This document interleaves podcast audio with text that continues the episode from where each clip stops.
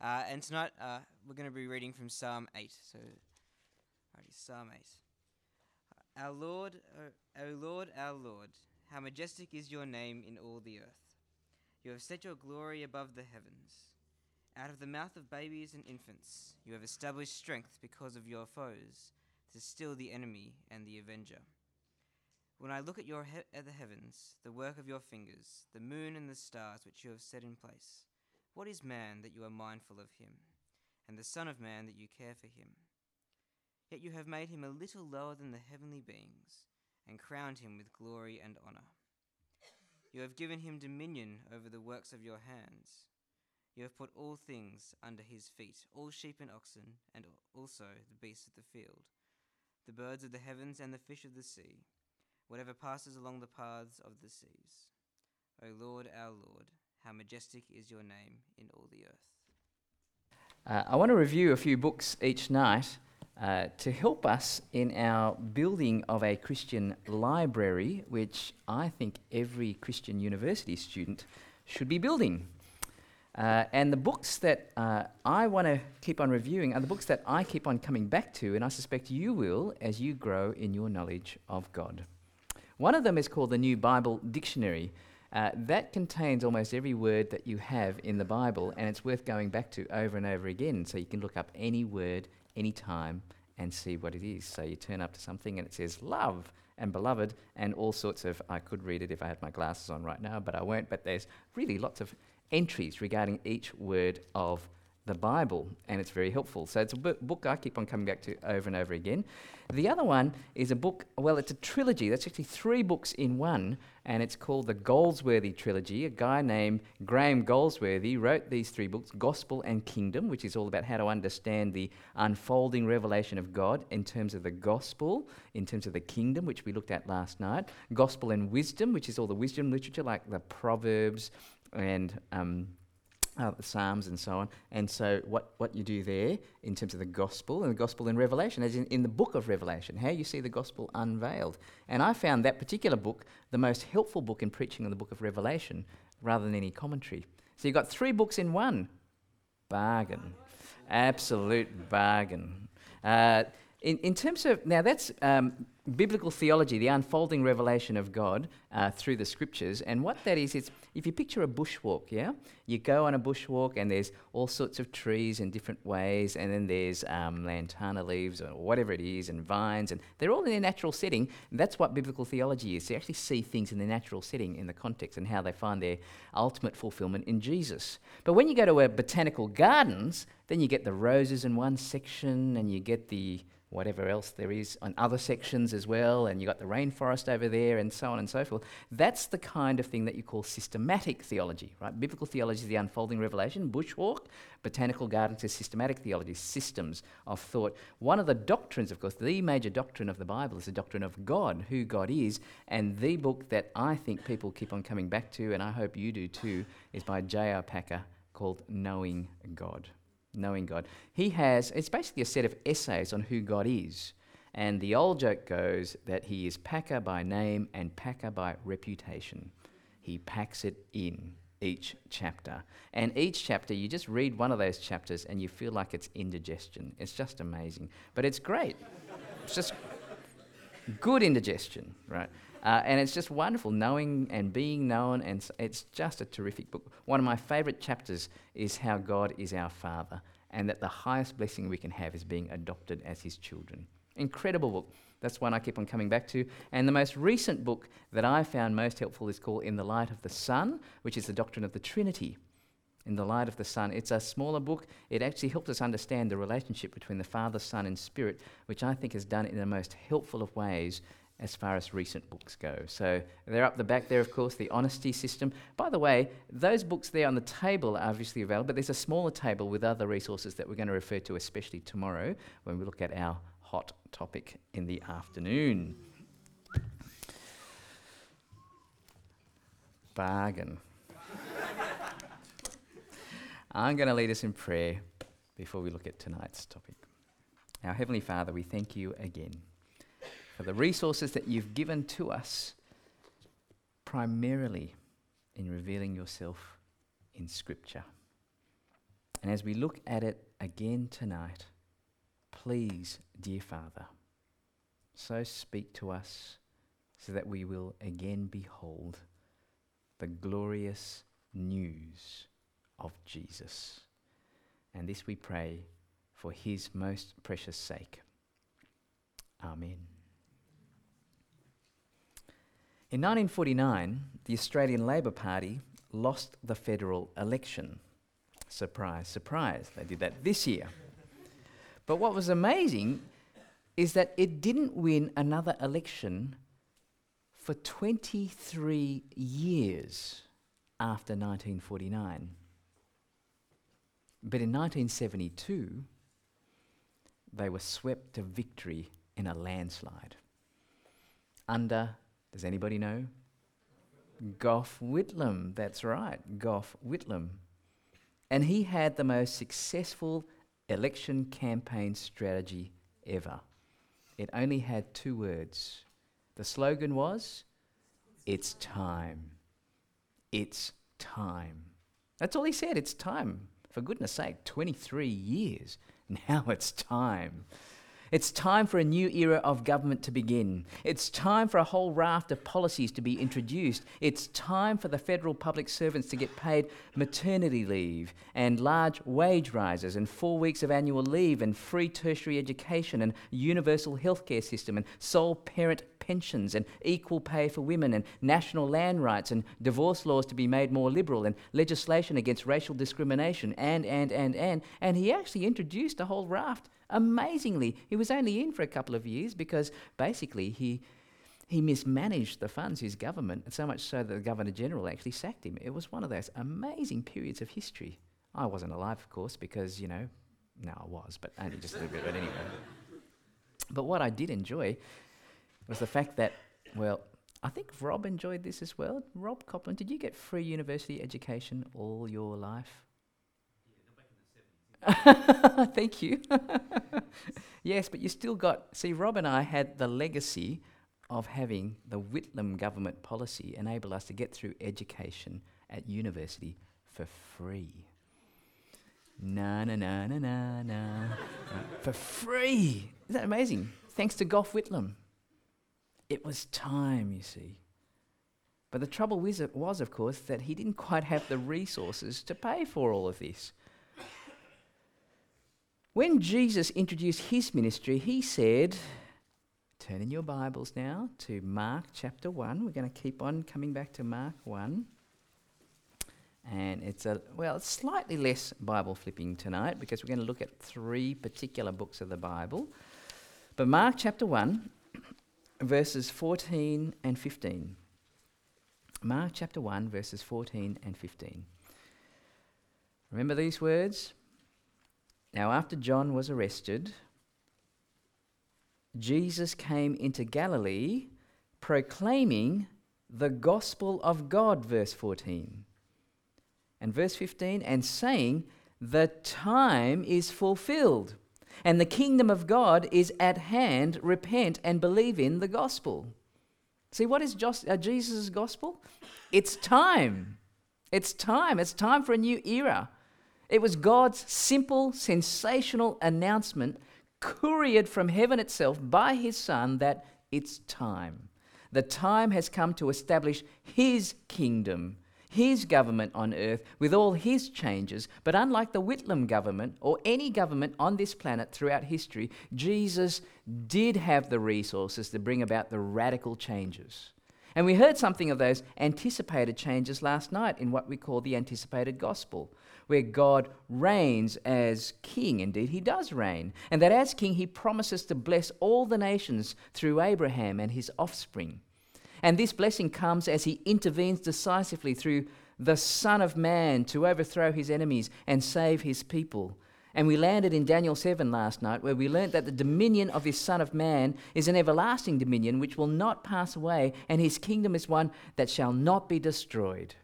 That was all anticipated. So when Jesus arrives on the scene, he's saying, It's time. It's time for all this to take place through the Son of Man. And the title for himself that he kept on coming back to, of course, was the Son of Man. And this news is so incredible so sensational, it so rocks your world that it calls upon every person to submit to this Son of Man as their king. At lunchtime today, I had the privilege of speaking at the Nowra Anglican College Chapel. They had all of year 11, all of year 12, and about 15 or so teachers there. Most of the students were not Christian. Quite incredible. I'm going to refer to that a bit later on. But on the way to this chapel service, I heard the radio, and there was a guy who was speaking from the Republican convention, right? The Republican um, uh, party in the United States is the party that Donald Trump, of course, is going to represent.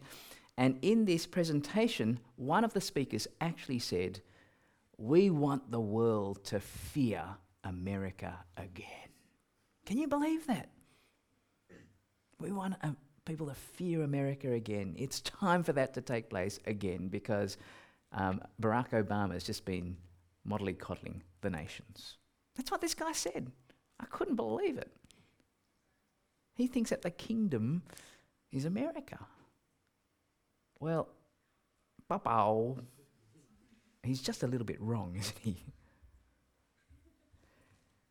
He's got to learn not just for people to fear a nation or a kingdom. No, we've got to learn how to fear Jesus again. To submit to his lordship to submit to him as the Son of Man. Now, as we look at this title, the Son of Man, we're going to look at three particular passages of the Bible tonight Psalm 8, which was just read to us, Hebrews 2, and in Mark's Gospel. So please turn now to Psalm 8. Psalm 8. the book of Psalms is in the middle of the Bible. So if you open it straight to the middle, you should find it, and then you go to Psalm 8. And the big point of Psalm 8 is that humanity is glorious because of God's appointment. That's the big point of Psalm 8. Right? Humanity is glorious because of God's appointment. But at first sight, however, humanity doesn't seem anything but glorious. That's what he states in verses 3 and 4 of Psalm 8. Look what he says in verse 3 When I look at your heavens, the work of your fingers, the moon and the stars which you have set in place, what is man that you are mindful of him, and the Son of Man that you care for him? You see what he's saying? What is man? What is humanity? What is the Son of Man that you care for him? Because he just seems so puny, so puny compared to the moon and the stars which you have set in place. Now, you engineers, I've got an, uh, a particular brain teaser for you. All right. But the rest of you who are not engineers will probably get it before they do, but that's another story as well. If in a scaled model, the distance between the Earth and the Sun was the size of a sheet of paper in a scaled model, how big do you think in diameter our galaxy would be in a scaled model? Just a few guesses. Anybody? Put up your hand. Go on. Yes? A lot further than here to the moon. Uh, not quite. Are you an engineer? yeah, completely wrong. Sorry. Yeah, yeah. Anybody else want to have a go? Sorry, At the height of this room? Yeah. Are you an engineer? Yeah, you're wrong too. See, I told you. I'm a prophet and I don't even know it. That's incredible. Yeah, yeah. Any art student want to guess? Because you're probably going to get, yeah, yeah. Oh, that's much closer. See, oh, yeah. art student. Yeah, yeah, yeah. The, the answer is 700 kilometres. Isn't that outrageous? 42 kilometres is a lot closer than the moon and, and the roof, isn't it? Yeah, yeah. 700 kilometres is the distance between roughly Canberra to Melbourne. Ponder that. Difference between the Earth and the Sun, that distance, if it's a sheet of paper, 700 kilometres is the size of our galaxy, and we're just one galaxy amongst hundreds of thousands of galaxies in what we know as the universe. What is humanity but a speck or a tiny molecule or an atom on a speck, on a speck, on a speck, on a speck, on a speck, on a speck? Our, our galaxy, our solar system is a speck in our galaxy. What does it make the earth? What does that make humans? We are. What is humanity? What is man? What is the Son of Man that you care for him? We're just tiny, puny little things compared to the vast universe.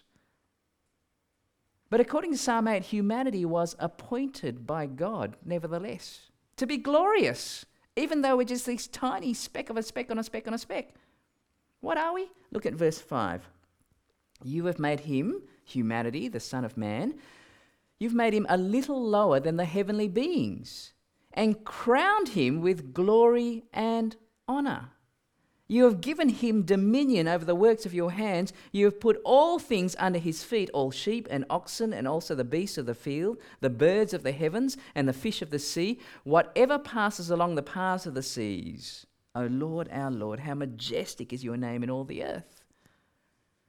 See, according to Psalm 8, humanity is incredibly glorious. And although we humans are a little lower than the angels, the heavenly beings, they are nevertheless the jewel in the crown of creation. We are more important than your most beloved pet. Whether it's a, what was it, a cow uh, or, a, or a snake or whatever the weird ones were, whether it's your beloved poodle or the cat. I just don't get cats, but it's another story. Wh- whatever it is, you, you are more important than your, your pets. No. Yes, yes, you are. God said so, that you are.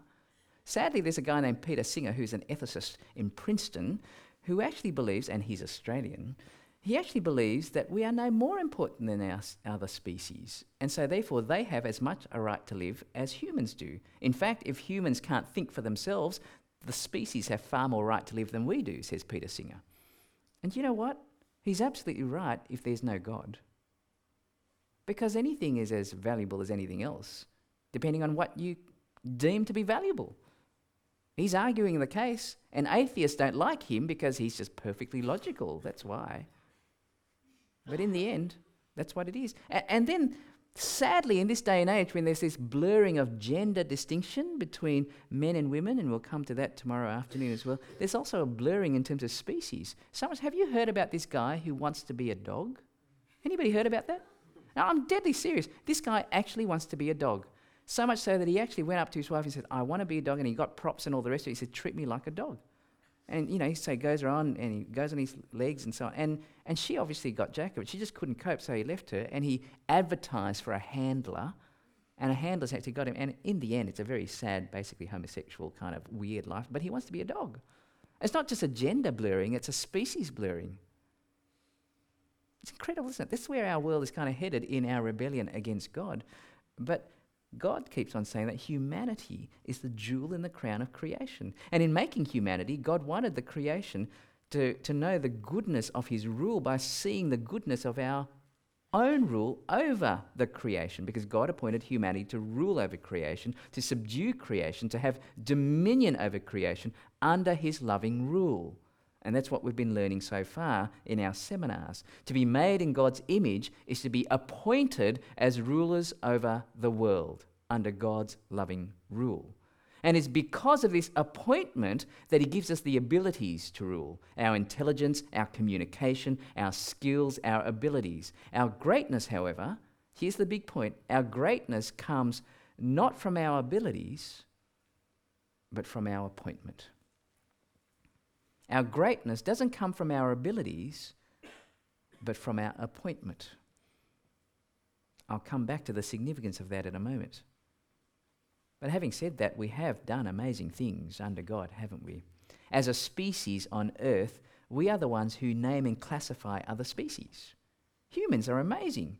We have a thirst to understand what things are composed of and how they work. We've invented scientific labels for ourselves, and this tendency to naming and classifying others and other species lies at the very root of science. That comes out of being appointed as image bearers of God. And we're highly successful in hab- inhabiting the earth, aren't we? We've found ways to live in every climate and every ecosystem on every continent on the earth. We're the only species that appears to have successfully domest- domesticated other animal species. We can build bridges over seas. We can build bridges over our mouths in braces. We can even change the direction of a flowing river. We can communicate 24 7 on the net. Why, we can, we can even dance to Michael Jackson songs in the morning. No, we can't really. These big boy pants don't work, do they? And, and we, can, we can actually do all sorts of things with videos with Dennis Rackett and Tsunami and Ray Porter. And it's just amazing that we can do these things. We are amazing creatures. But please remember again humanity's glory lies in our appointment under God, it does not lie in our ability to contribute to society. Right? Our glory lies in being appointed as God's image bearers, it does not lie in our ability to contribute to society. Now, why is that important? It's important because, you see, we all think that what I'm able to do is where I find my identity. Don't you think? That I'm a doctor or a lawyer or a dentist or an engineer or a musician and I've got these abilities, therefore that's what makes me significant. And in the end, if I'm not able to contribute society, I feel insignificant. I want to give up on life because that's where I find my identity. And if it's not even my abilities, it's my image or what I look like or what people perceive of me, which is where I find my identity. But my identity does not come from my ability to contribute in any way, shape, or form. My identity comes from being appointed as an image bearer of God. That's so important because, you see, being made in God's image really is incredible. Incredible. I've got a friend who some of you know of if you come to the church that I go to. His name is Morgan, and he, he had a brain hemorrhage. It's very sad. He was here at ECU some years ago. In his uh, mid to late 20s, he had a brain hemorrhage. And so, therefore, he lost function of his body, basically. He comes in a motorized wheelchair. At the time he had his brain hemorrhage, he was engaged. But they broke off the engagement. Can you imagine how heartbreaking that was? Because you see, to care for him would have been a 24 7 job.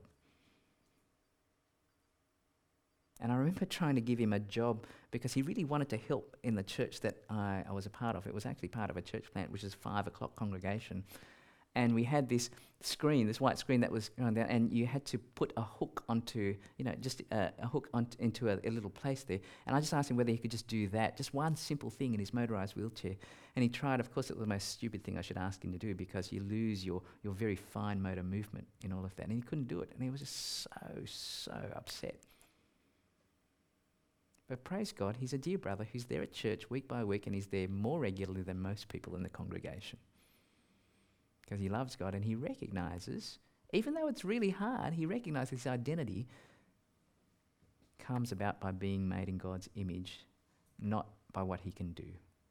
And you can see that, can't you? You can say, yeah, of course he's made in God's image. But why is it that we get upset when our reputation has been smashed in some sense because of my lack of ability or, or people see me of not having that ability or whatever it is, and you kind of get upset at that because you get upset that your reputation is being damaged more so than anything else. It's because our identity is there rather than in Christ. Do you see? Now, even when humanity does contribute greatly to society, it does not really rule the world as it's meant to. Humanity really doesn't rule in the Middle East. It doesn't really rule in France, as we've seen. It doesn't rule when there's cyclones that devastate places like Fiji. It doesn't rule when earthquakes kill, like in places like Ecuador of recent times. It certainly doesn't rule humanity. It doesn't rule when there's sicknesses and viruses and cancer and death. And the Bible's reason for this is that Genesis 1 and 2, which Psalm 8 reflects, is followed by Genesis chapter 3, which we've been learning at our lunchtime Bible talks if you've been coming this year, to know that that's when humanity rebelled against God, who appointed people to rule the world under his loving rule. That's now box 2, where we cross out the crown. We don't want him ruling our lives. And as such, the humanity that emerges out of Genesis 3 is an absolute tragedy. And we who stand in line with Adam and Eve feel the hurt of it immensely. We see the consequences in our own fractured relationships with God, our fractured relationships with one another, and with the creation over which we're meant to rule, and we don't rule. And all that we are needs saving. And you and I stumble along with frustration, with pain, with war, with disease, and ultimately with death. Some of you may have seen it up close, but I suspect not all of you. And a number of you know, but not all of you, that my mother passed away two days after the planes slammed into the Twin Towers. And I remember that being the most numbing week, and I saw her take her last breath. And three and a half years ago, my wife Bronwyn died after a three year battle with pancreatic cancer. And I saw her take her last breath. And death stinks. It's just awful. And if you ever see it up close, you will know that it's something that you do not want to see again.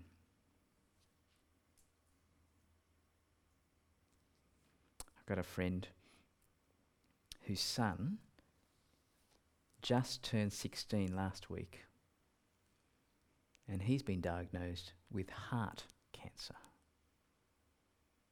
Heart cancer. It's one of the most rare cancers that you can get. He can't even walk fast because he's not allowed to get his heart rate up because if he gets his heart rate up, it's actually going to fling all these secondaries throughout his body. He's 16.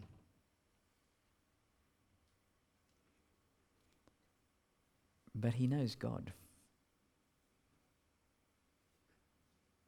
And if you haven't suffered yet, I'm sad to say that it's simply because you haven't lived life long enough.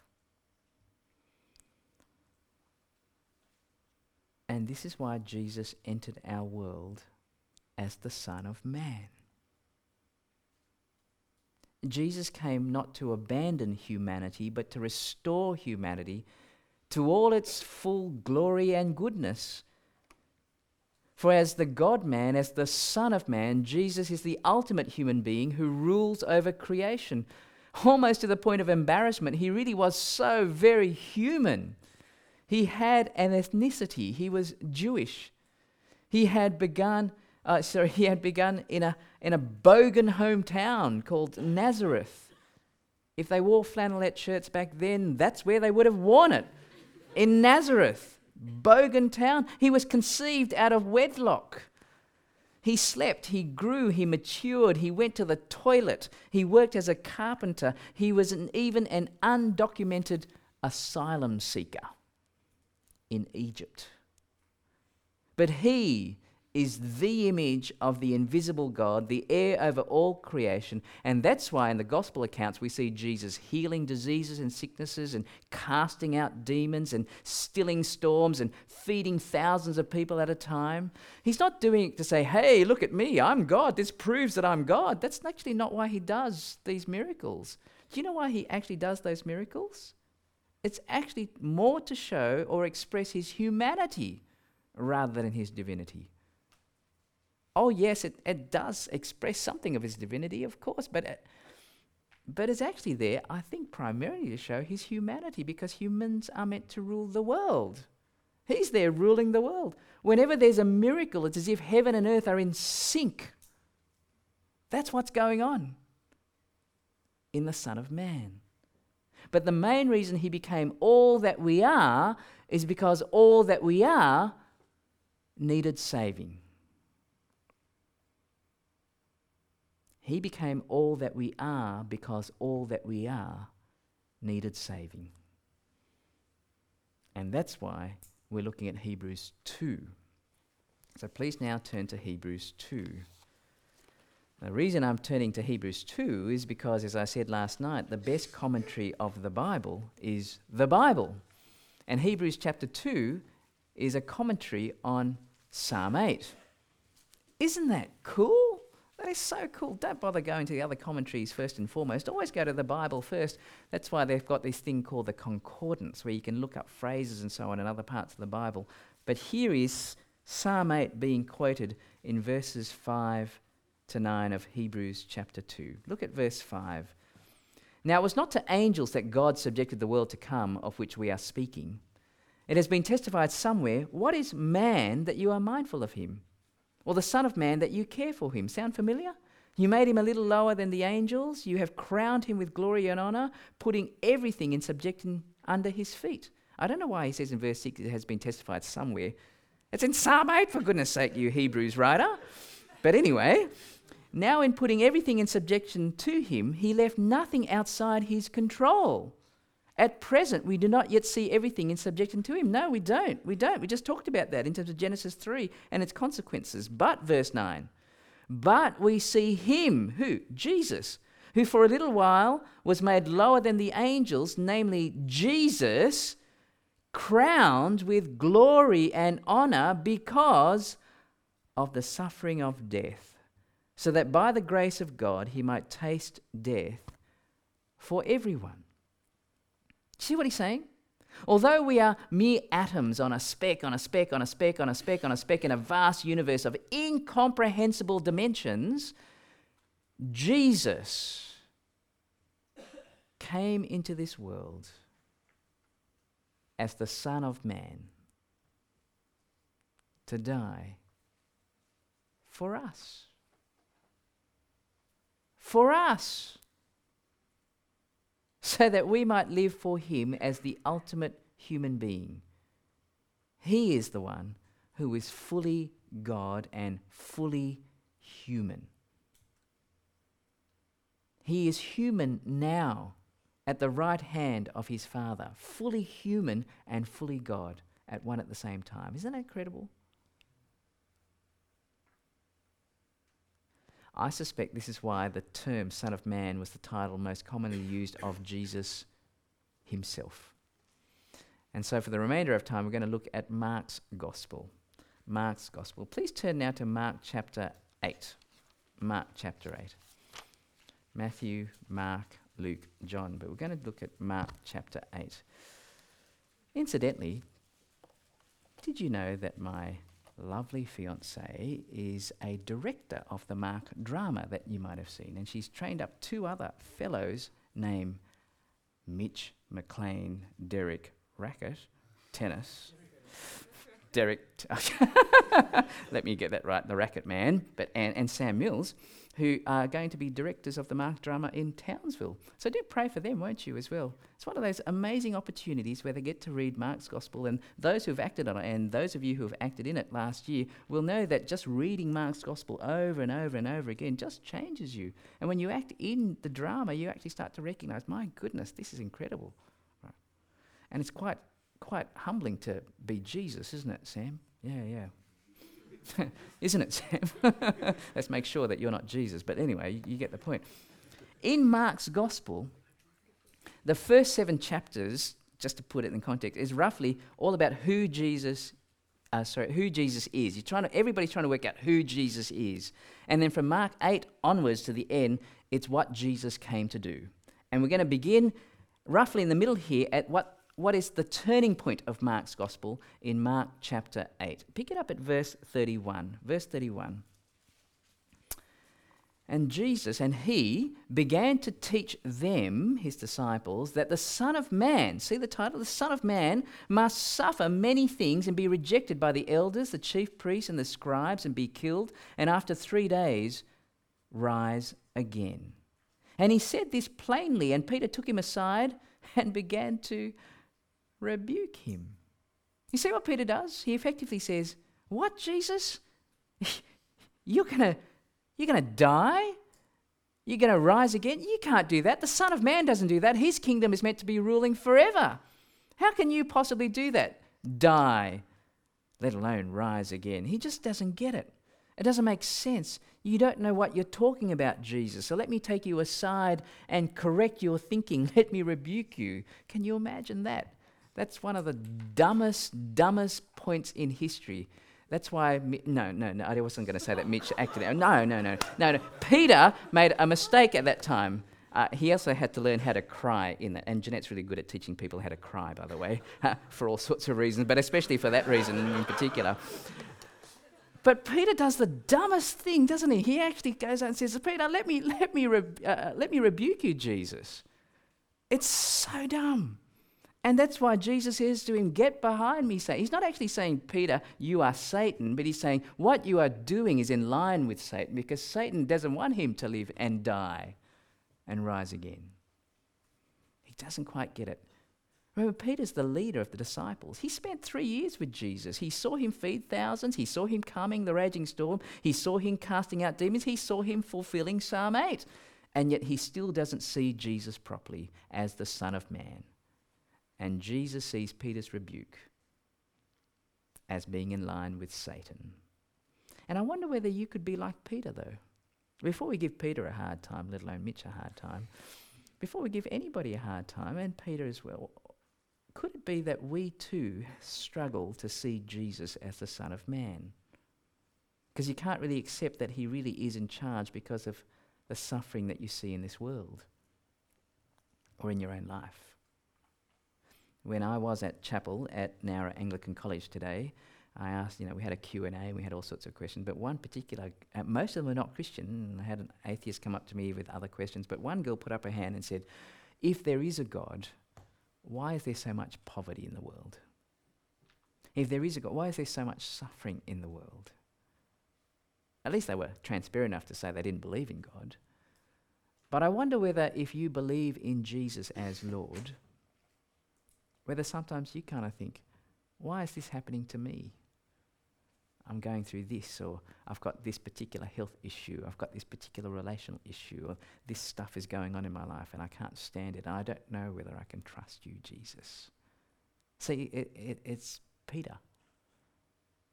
I, I don't blame Peter. I do it all the time. Why? I don't think it's wrong to ask why per se. The psalmist asks why. You can ask why from a framework of faith but you can ask why from a framework of rebellion. And I guess I'm asking you are you asking from the framework of rebellion? You don't really believe that Jesus is in control. We had two students, sadly, as they graduated, leave the faith. One was one of our student presidents. He was engaged to be married. It broke up very sadly. But in the end, he decided to give up on Christianity because of that breakup. Now, breaking an engagement is very painful. But it showed that in the end, he treated his fiancee as God rather than Jesus as God. Doesn't it?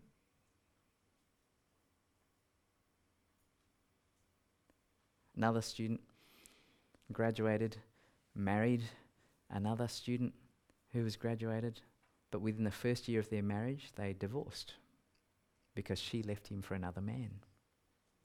Within the first year. Again, who was God? See, that's why Jesus came as the Son of Man to actually deal with suffering Suffering makes you or breaks you, really. Jesus came as the Son of Man to deal with suffering once and for all.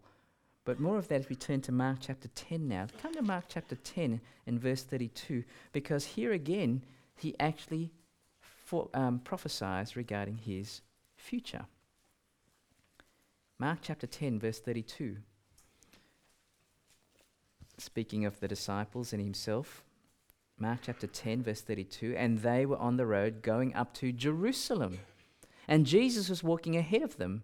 and they were amazed, and those who followed were afraid. And taking the twelve again, he began to tell them, the disciples, what was to happen to him, saying, See, we are going up to Jerusalem, and the Son of Man will be delivered over to the chief priests and the scribes, and they will condemn him to death and deliver him over to the Gentiles, and they will mock him and spit on him and flog him and kill him, and after three days he will rise. You see, this time Jesus tells his disciples for the third time that he will suffer and die and rise again. Back in Mark chapter 8, which we didn't look at eh, eh, in great detail, he tells them that those who follow him will suffer the same fate, that they've got to deny themselves, take up their cross, and follow Jesus. But here, after telling them again that he must suffer, die, and rise again, two of his disciples come up straight after he says, I'm going to suffer, I'm going to die, I'm going to rise again. Two of the disciples come up to him, and look what they say in verse 35. And James and John, the sons of Zebedee, came up to him and said to him, Teacher, we want you to do for us whatever we ask you. Isn't that a great, great question? Aren't they so humble? Aren't they so wonderful? Two disciples, James and John, they wanted what? Success. They wanted success with the most successful person on the planet, Jesus. They wanted Jesus to give them whatever they wanted. What would you think of someone asking you to give them whatever they wanted? This is among the most selfish requests possible, and yet Jesus answers kindly in verse 36. And he said to them, What do you want me to do for you? And they said to him, Grant us to sit one at your right hand and one at your left in your glory. they want the best seats in glory. Sit at the right and left hand of the most successful person in the world. It's kind of like going up to Malcolm Turnbull and saying, if one of us could be treasurer and the other one deputy prime minister, thank you very much. That's great. You know. But they want the most successful seats next to Jesus. Where you're seated is really important, by the way. You get to a wedding reception, right? If you're seated closer to the bridal table, you know you're pretty important. Yeah. If you're seated somewhere where, where you need to look binoculars to look what the you know the bridal couple look like, and you kind of think, yeah, they're vague. I think they're wearing white, you know, or something that. That that that means you're not exactly significant, right, a- at the reception. But having said that, just remember you were invited. Okay, so don't carry on about it in terms of where you're seated, but nevertheless, you get the drift. Now, the world is full of James and Johnses, though. People who seek prestige, who seek status, who seek glory, people who, in one way or another, want to gain the whole world. It's a desire to be thought well of. Now, let's be honest. We all want to be thought well of, don't we? Don't we? I mean, just take social media, for example. It's just a little, you know, this is cool when I get more followers or the most likes or the most positive comments, and you're kind of comparing how many likes you get because of your news compared to someone else's news or something like that. Most posts or whatever. or your reputation is enhanced because of word of mouth. For James and John, a selfish ambition also reflected their desire for power. A desire to sit at Jesus' right hand and left hand wasn't a seat on the floor on stools, but on thrones of power. They love the thought of power. That's why Jesus says to them in verse 42 of chapter 10 And Jesus called them to him and said to them, You know that those who are considered rulers of the Gentiles lord it over them, and their great ones exercise authority over them. You see, that's a desire for power. To sit at Jesus' right and left hand wasn't just a, an ordinary thing, it was to have power. And you think about it, deep down inside, we love power too. See, what gives us power? Uh, it's, it's money in the end, isn't it? That's why Rupert Murdoch is powerful. That's why James Packer is powerful. For goodness sake, that's why Donald Trump is powerful. How can a bloke like him, looking like him, marry a few models? It's Donald Trump. but it kind of still applies for us too, isn't it? Now, we don't have that kind of money, But when we do pay for something, it's powerful, isn't it? You just go to a restaurant and it's powerful. When you go to a restaurant, what do they do? They cook for you, they wait on you, they take the plates away from you, and they wash up for you. That's pretty powerful. And the more money you have, the more able you go to do things. I had the privilege of uh, looking for a bed over the weekend. And because I was looking at a particular kind of bed that was possible, when they knew that we were going to pay for it, they just put us on and they gave us personal attention. And so they told us that this coil feature was different to this coil feature compared to this coil, and there was the luxury soft bed, and then the, the plush, and then the medium, and then the hard, the firm, you know. But they, they let us lie on it for a little while and they get us to turn around and, and, and feel the comfort factor and all the rest of it. And they treated us like royalty. Why? Because we were going to buy something. It's called money, yeah? It's powerful, isn't it? Money talks. Money talks. Hands up if you've seen that Chinese dating show. What's it called? If, oh, you know that, do you, Rachel? Yeah, if you are the one. If you are the one. I was, uh, and uh, who's seen it? Who's seen it? Oh, I can't believe it. What do you guys do? That's, that's just that's more popular than Pokemon Go by the looks of things. Do you, do you remember that? There was one one girl who once said, I would rather be crying in the back seat of an ugly husband who owns a BMW than riding on the back of a bicycle of a man that I love who is really handsome. She actually said that. And she said that for real. Uh, the point is, though, I think she was just being honest. I wonder whether we think the same thing, but we're not willing to say it like that. But she did. Money talks. Money, money really, really talks. It's a desire for power. But it's also a desire for comfort and security because that's what, you know, they so easily say in verse 38, verse 39. Look at verse 38. Actually says, um, Jesus said to them, You do not know what you're asking. Are you able to drink the cup that I drink or to be baptized with the baptism that with which I am baptized? You know what he's saying? That, that is, you, you can do this, do what I do. And the disciples said, Yeah, yeah, sure. The verse 39. And they, uh, and they said to him, We are able. Kind of think, Do you have any idea what you're talking about? No, they have no idea what it involves. If they did, I don't think they would have said so quickly, Oh, yeah, yeah, yeah, we'll do that. We'll drink the cup that you drink, be baptized in the baptism you're baptized with. But before we get to what it is that it's all about, look at verse 41 because the other disciples say, verse 41, and when the ten heard it, they began to be indignant at James and John. We don't use the word indignant much, do we? But you know what it means? It means they were they were spewing. That's what it means, right? They were jealous. They kind of think, what are you talking about? We wanted to get in first, basically. It's not because they thought James and John were being naughty. They wanted actually to get there before James and John, but they missed out. They wanted success, they wanted power, they wanted comfort, they wanted security. And that's what we want too, don't we? We want to hang on to the idols of success, the form of reputation, of power, of comfort and security, and not let it go. It's like, I don't know if this is true or not, but it just works for the purpose of an illustration. If it's not true, so just go with the illustration. Apparently, this is how you catch monkeys. Have you heard this? It's in a cage, and the hand goes in, and there's a banana to steal, and they grab onto the banana, and then when they try and get their hand out, they can't because it's a fist and they can't get it through, so it's stuck. And so the trapper comes in and catches the monkey because the monkey can't let go of the banana. I don't know how true that is, but gee, it's cool, isn't it? I want to catch some monkeys. I want to have a go actually and see whether it works or not. but it's a great illustration in, in terms of what we hold on to in terms of our idols. If we hold on to something, well, we're trapped. What is it we hold on to that we just can't give up for the Son of Man? Is it a non Christian boyfriend or girlfriend? Is it a career? Is it pornography? Is it another relationship?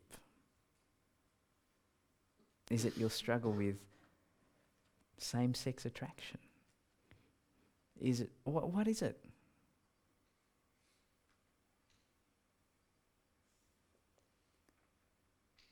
For Jesus, success involves service to the point of death. To drink the cup that Jesus drank, to be baptized with the baptism that he is baptized with, means to experience what he experiences, which is dying the death that we deserve, taking upon himself the anger of God. The disciples were to die, but not like Jesus, because Jesus came to give his life as a ransom for many. But they were to die still. But see verse 45 of chapter 10. For even, what did the Son of Man do? Even the Son of Man came not to be served, but to serve and to give his life as a ransom for many. If ever there was a memory verse to be memorized, it is chapter 10, verse 45. For even the Son of Man came not to be served, but to serve and to give his life as a ransom for many.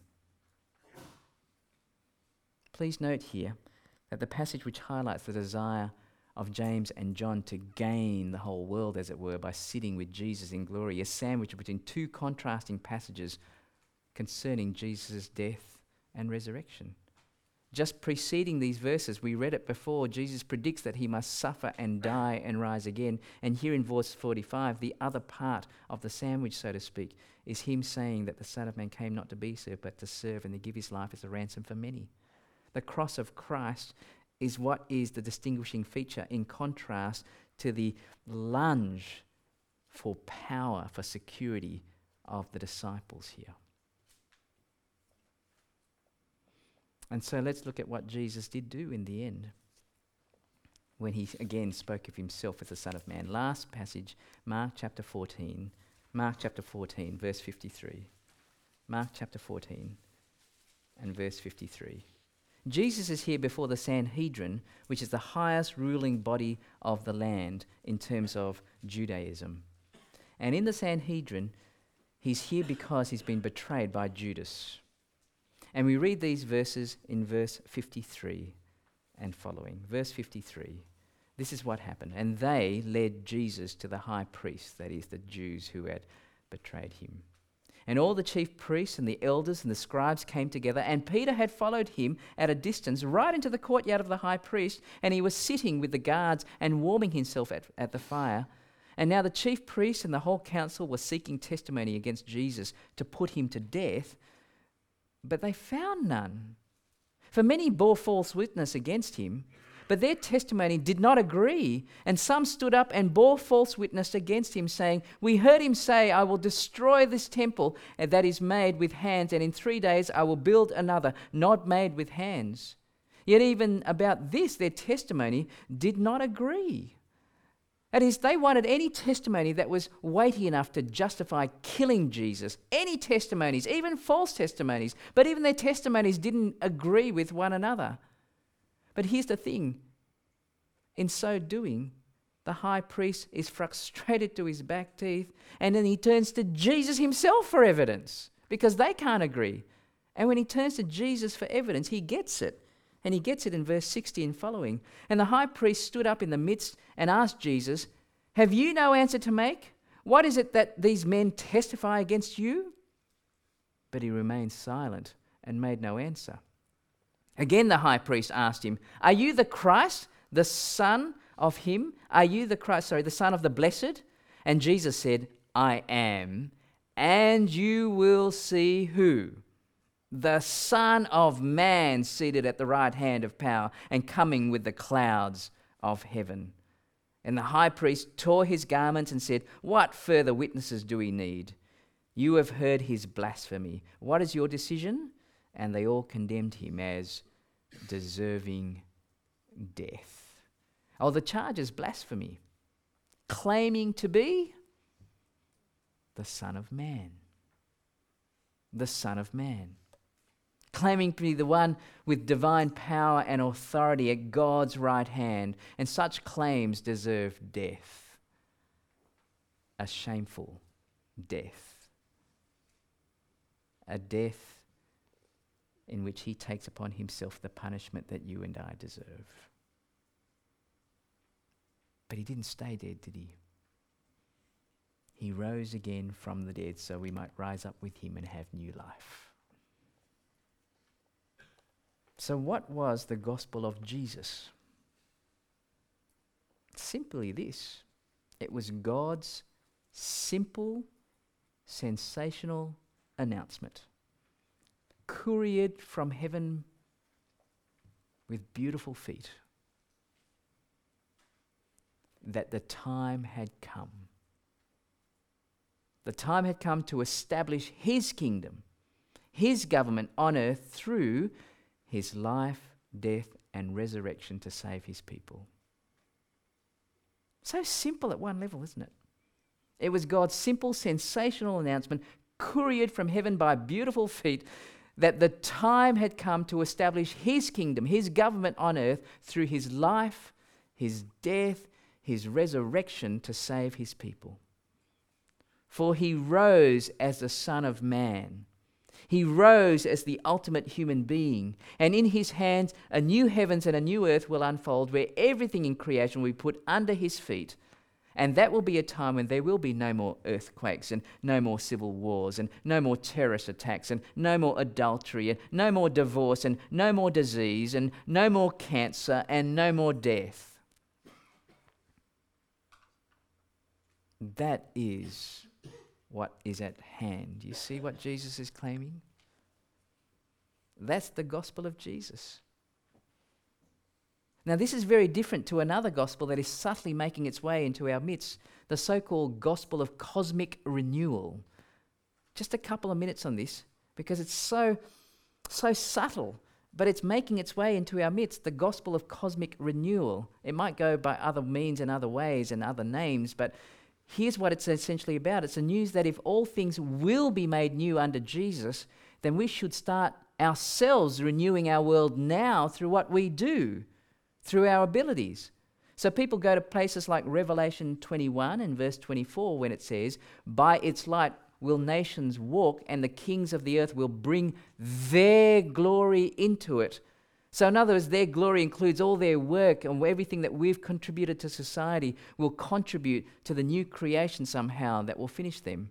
And so, there's a guy by the name of N.T. Wright, W R I G H T, N.T. Wright, who writes this, and I quote, he says, what you do in the present by painting or preaching or singing or sewing or praying or teaching or building hospitals or digging wells or campaigning for justice or writing poems or caring for the needy or loving your neighbor as yourself, all these things will last into God's future somehow. And so, half finished paintings here, as it were, when you arrive in heaven, will be all completed in all its glory somehow. And that applies to everything that you do. Your work will be kind of even more glorified in heaven, and all you contribute to society will be seen for what it is in heaven. And that sounds so so good and so right. Therefore, everything I do is so valuable. But in the end, please hear the subtle, subtle, subtle thing that's taking place because the subtle thing is, is that it redirects our hope from the future to the present. Can you see that? So, in other words, my hope is now based on, well, what I do in this world. It's, it moves us away from God's great triumph at the end to what we are able to achieve in this world now. It moves our hope from the lordship of Jesus as the Son of Man to our achievements as human beings.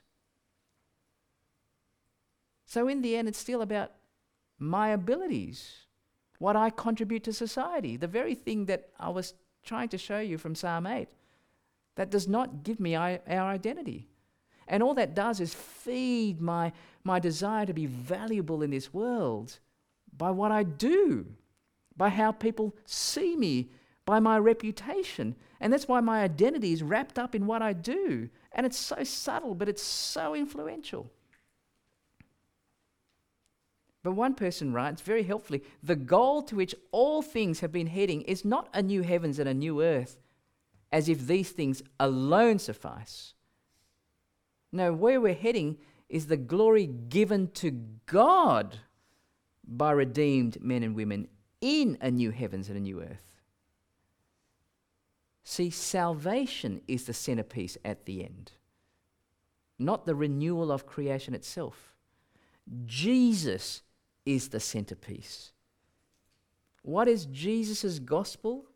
It is his simple, sensational announcement, couriered by beautiful feet, that the time has come to establish his kingdom through his life, his death, his resurrection to save his people. It's all about Jesus because Jesus is better, not us. It's so subtle.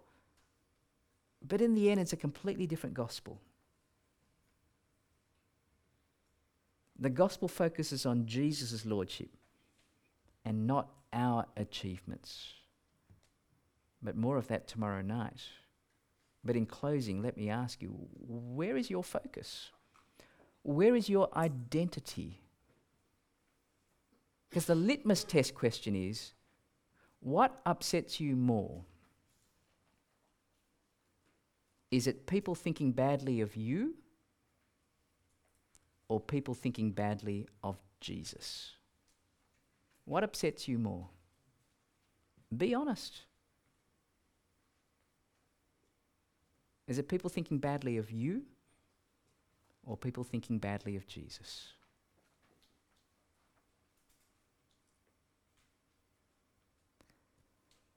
I struggle with this.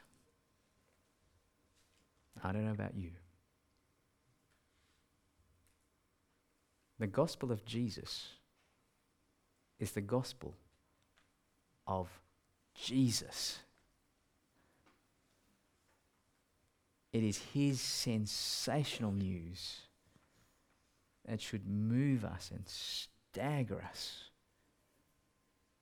so that what makes us happy is that his reputation is enhanced rather than mine.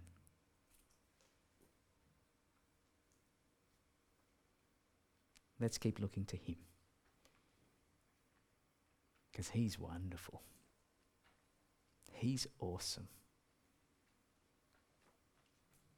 And his power is in the cross. I'm going to pray and we're going to sing.